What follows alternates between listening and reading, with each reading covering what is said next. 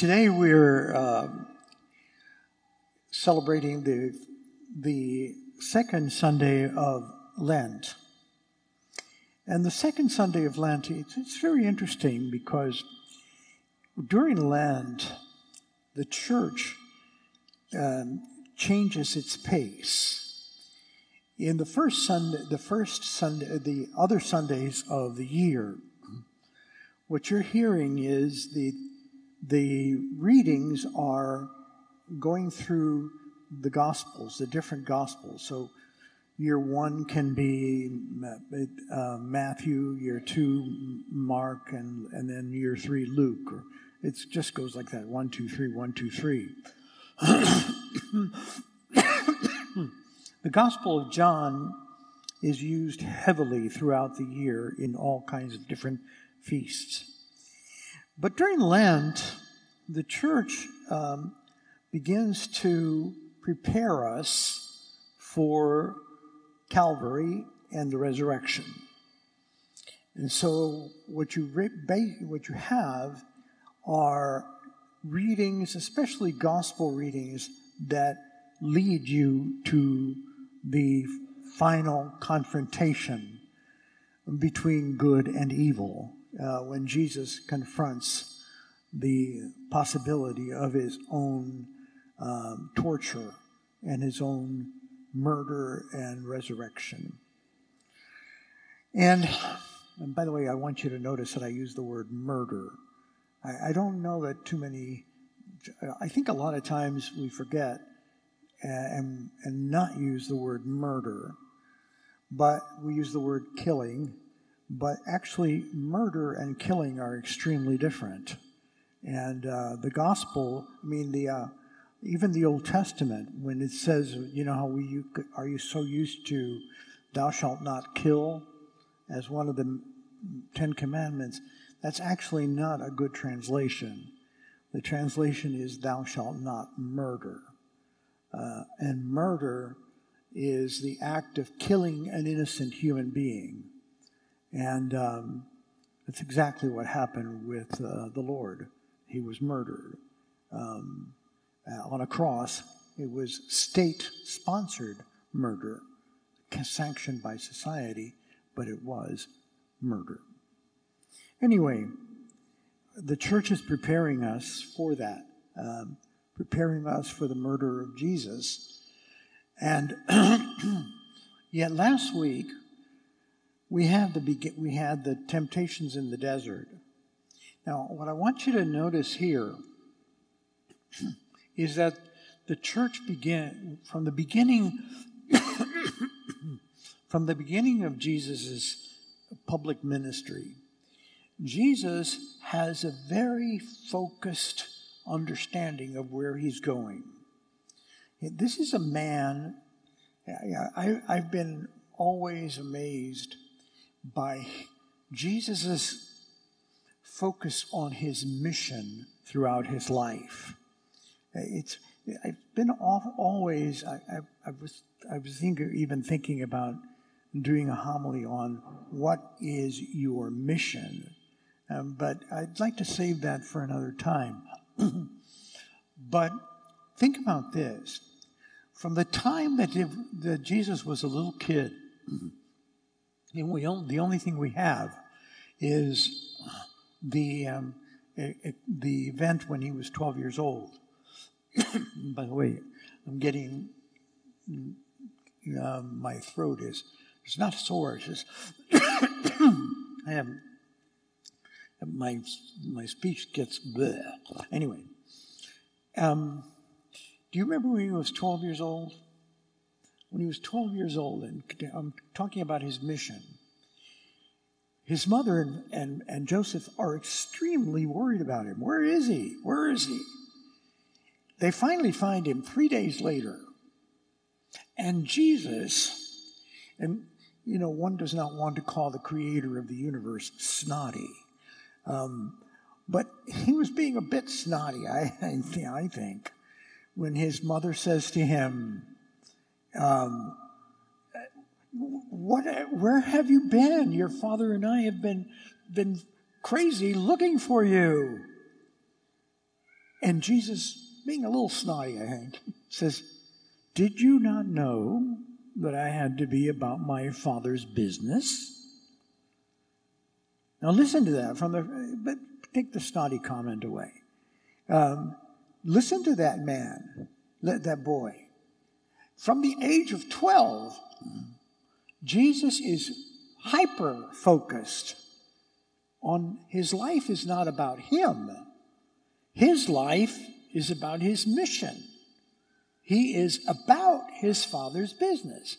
And I, I, I find it that, that that should be a part of everybody's life. Your life should not be about you. Your life is about what your mission is. And it, it, doesn't have to be anything grandiose. You don't have to be tremendous. You could be, your mission could be a good wife, a good husband, a, a good mother, father, a good teacher, a good whatever your mission is.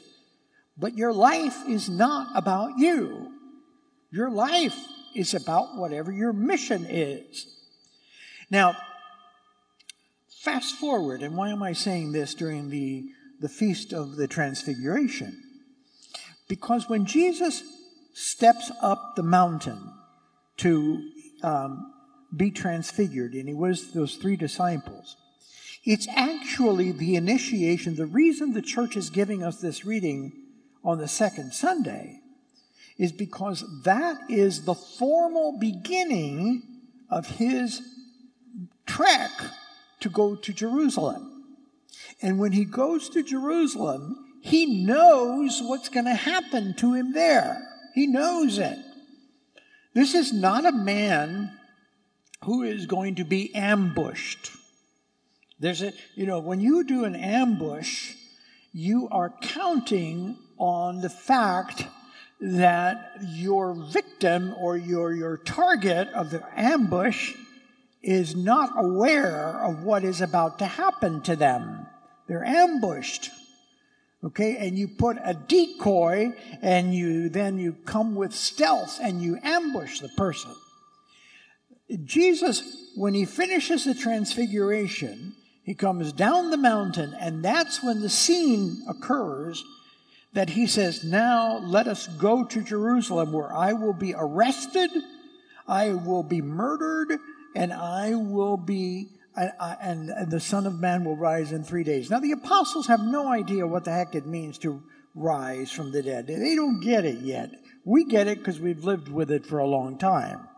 Okay, but they did not get what, what the heck is he talking about? Okay?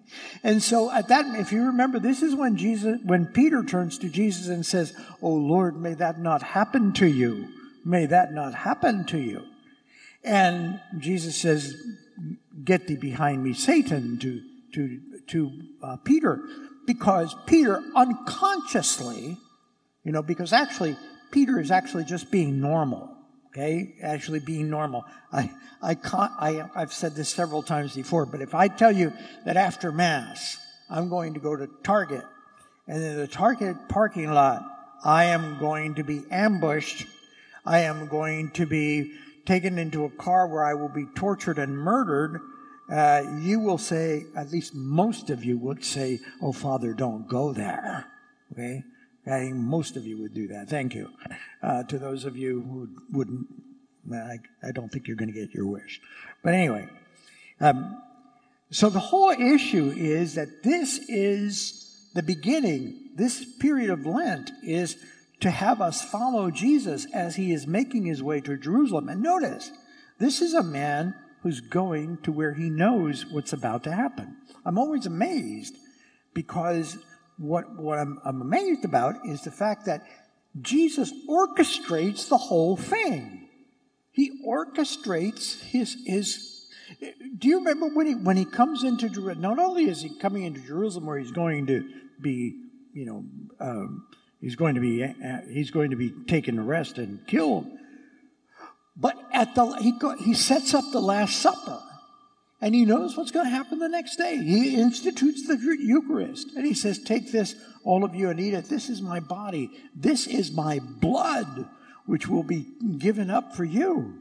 And then, And, and then Jesus turns to Judas and says, Oh, Judas, go do what you're supposed to do. And of course, none of the disciples know, but Judas is even telling Judas to go do his job. And then ask yourself, how did Judas know where to bring the soldiers? How did he know? You know why? Because whenever they were in Jerusalem, they would retire to that place after they finished their dinner. They, they, he went to the same place where the soldiers were going to come and get him.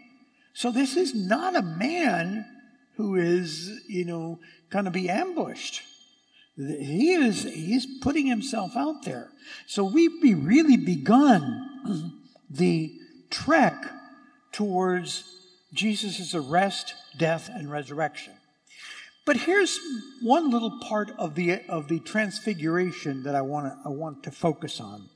I want to focus on what what uh, it says in the gospel. When the gospel uh, when the gospel writer excuse me the, the, well the gospel writer says to jesus let me bring it up here. Um, when the gospel writer says to jesus uh, i mean the, the gospel writer mentions what is being said from the cloud in heaven. And the, the what the god the father says over the cloud. Listen to this. He says um, the gospel writer in the in the in the in the cloud has God Jesus reports that Jesus said the cloud came over them and this is what God says. This is my beloved son with whom I am well pleased listen. Then he says listen to him now that statement just listen to him grabbed me.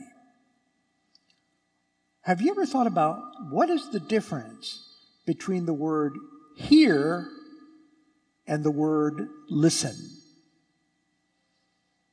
Because you can hear without listening. I don't know if you can listen without hearing, but you can hear without listening. Listen to how, and listen to how the uh, Webster's dictionary defines the word listen. To hear something with thoughtful consideration. To hear something with thoughtful consideration. Now, what, what came, came to me quite a bit is how much do we really listen to Jesus? How much do we really listen? I, I think Catholics, particularly Catholics, pay a lot of attention to the Eucharist.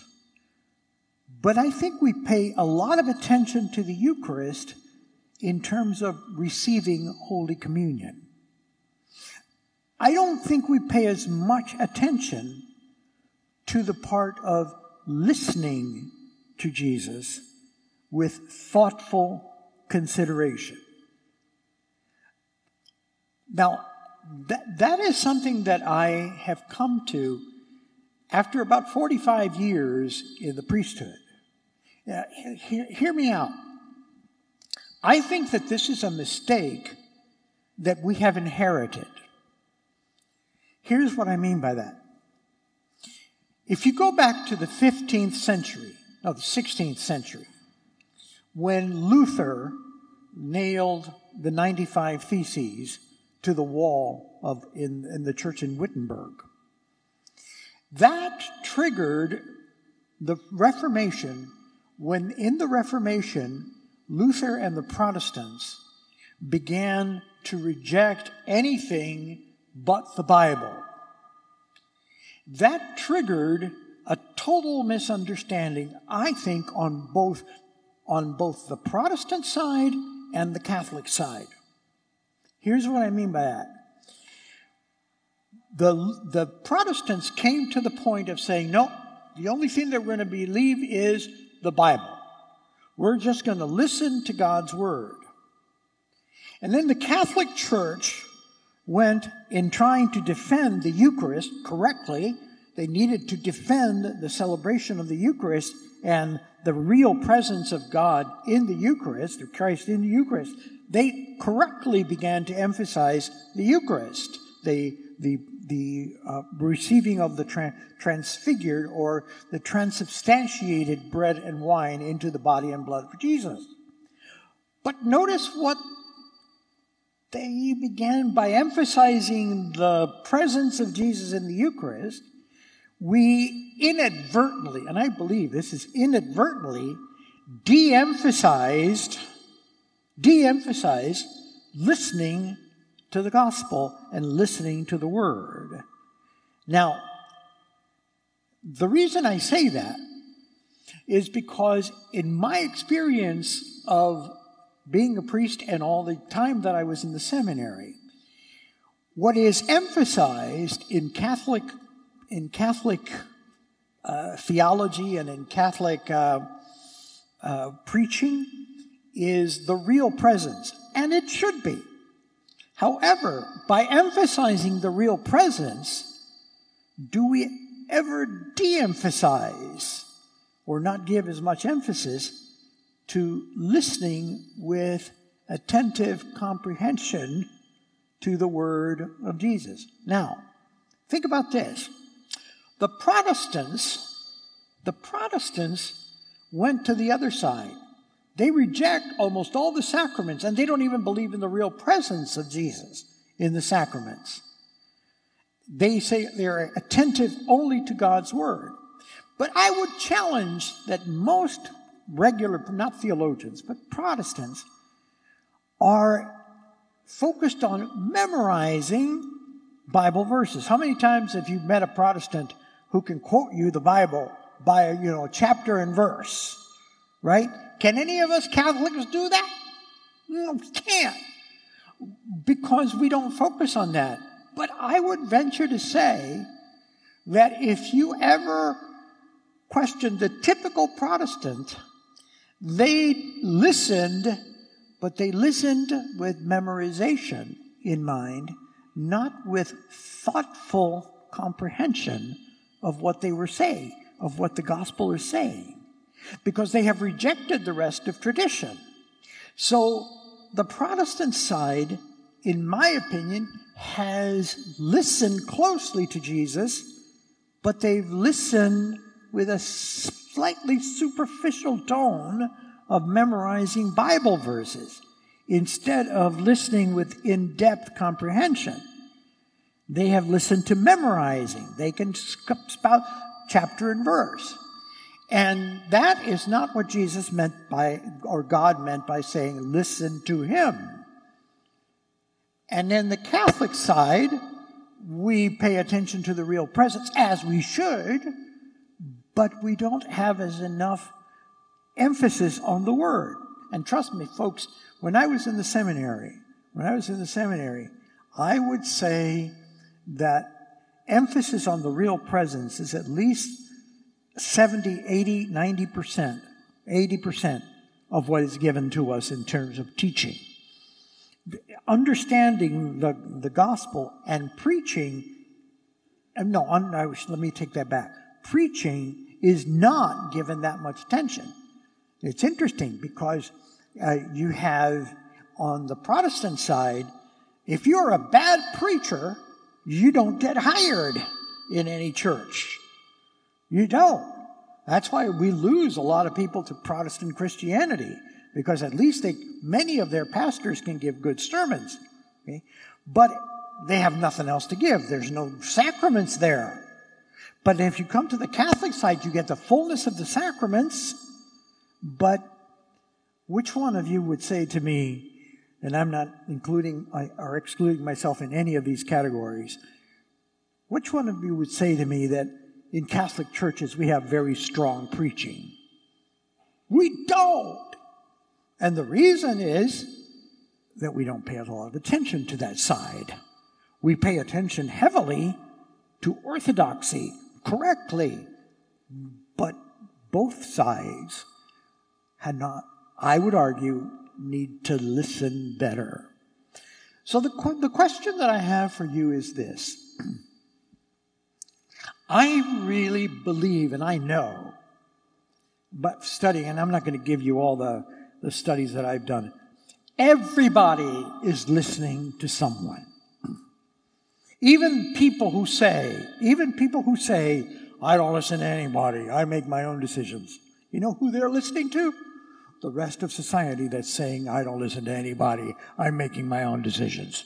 Because that's very much in fad right now to be able to be independent and do what I want to do. So all you're doing is you're listening to those people. So the question that everybody is listening to somebody. Who are you and I listening to? And whose word, and Jesus said this in John chapter 15, he says, If you hear me and my words stay a part of you, I will reside in you and you in me. How much, how many of us listen with intention and comprehension so that God's word may be a part of us? And how many of us de emphasize that to give all the emphasis to the presence of Jesus in the Eucharist, in the, in the transubstantiated bread and wine? My argument is, folks, in order for us to be whole Christians, Christ needs to be part of us, not only in receiving communion, but in listening with intense an attempt to comprehend God's Word so that God's Word stays a part of you. And literally, because when you're hearing God's Word, what's happening to you is when His Word gets into your brain, it begins to reformat the way that you think. God's Word, when God's Word gets inside of you, it's, it's, if you could imagine uh, the opposite of a virus the what is, I don't. There's no such thing, I guess. But imagine what a virus does. When a virus gets into you, it begins to take over your body, and it begins to attack your body, and it begins to kind of decompose your body in all kinds of different ways. But imagine now the opposite, but the same behavior making you better. That the Word of God gets inside of you, and before you know it, your thinking is beginning to be totally reformatted because the Word of God is alive.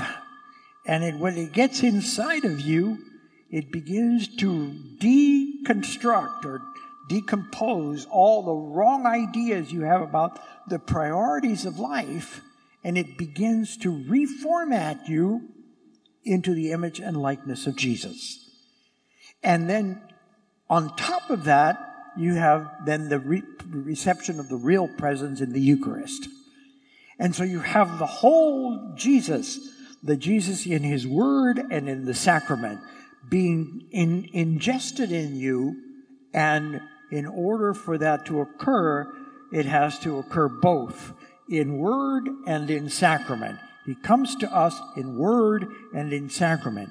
And it is that total word and sacrament that begins to reformat you from the inside out. And I use the word reformat, by the way, because most of us these days are quite aware of what that what a computer does. You know, when you reformat a disk or when you when you when you have to reinstall the system, it, that's, that's an analogy to what has to happen inside of you. Jesus would use the analogy of unless you die and, are, and unless a seed dies and comes back to life, they cannot enter. They cannot, you know, be transformed.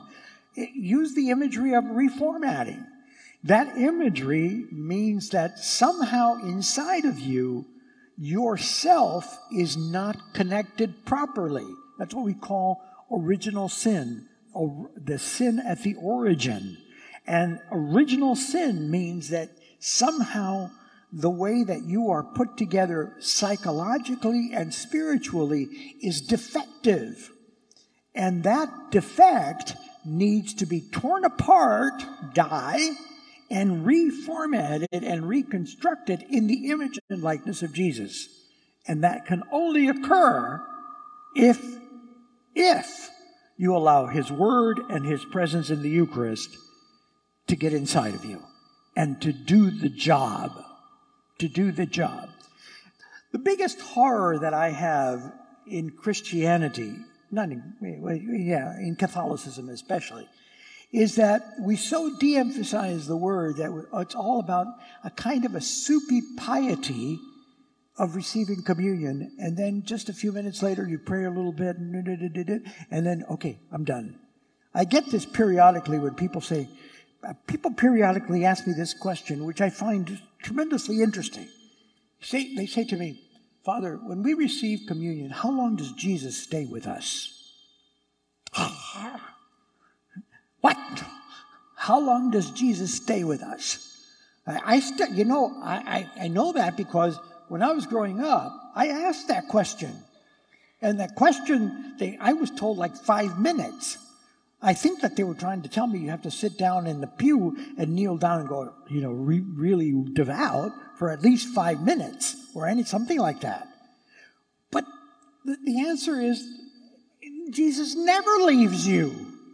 That the presence of Christ is in you just as strongly 30 minutes, two hours, 24, 365 after you've received Him. It's not like all of a sudden you receive communion and Jesus is right there and then He goes, He leaves away. You are a walking, talking, breathing tabernacle. And His Word and His presence has to stay a part of you. And it has to reformat you from the inside out. And that has to be done both by word and sacrament. So I, I just want to, I'll close this out now. Um, I, I just want us to, to take into account what are we, who are we really listening to? Are we really listening to, are we letting more culture and cultural expectations, TV, TV morality, social acceptance, are we letting that get inside of us much more than the word of Jesus? Do, do we listen? How much time do you spend during the week listening, not hearing, listening with active intention to allow that to reformat your consideration? How much are you spending time to listen to the Lord and letting that be the primary voice? that is guiding your life and your moral decisions. How many time, how much time and how much intensity does the word of Jesus have in terms of you listening to him? How much weight are you giving his? That's the, the real issue. And that's the real issue during Lent in terms of paying attention. Please remember, folks, Lent is not about giving something up stupid. That's why in my Lenten homily I said, don't have a stupid Lent. A stupid Lent is when you give up coffee or chocolate or something like that, and then you come back at the end of Lent and you start drinking coffee and eating chocolate again. It, it, a, a smart Lent is when you take a serious understanding of what's going on inside of you and how are you doing in allowing yourself to listen to God's word and to be influenced by the real presence of Jesus in the Eucharist? And how much are you paying attention to that in order for it to reconstruct you, to reformat you from the inside out? That's the whole point. St. Paul would say it masterfully. St. Paul would say, you have to put on the mind of Christ your mind has to be totally transfigured into the mind of Jesus. Okay, I'll shut up.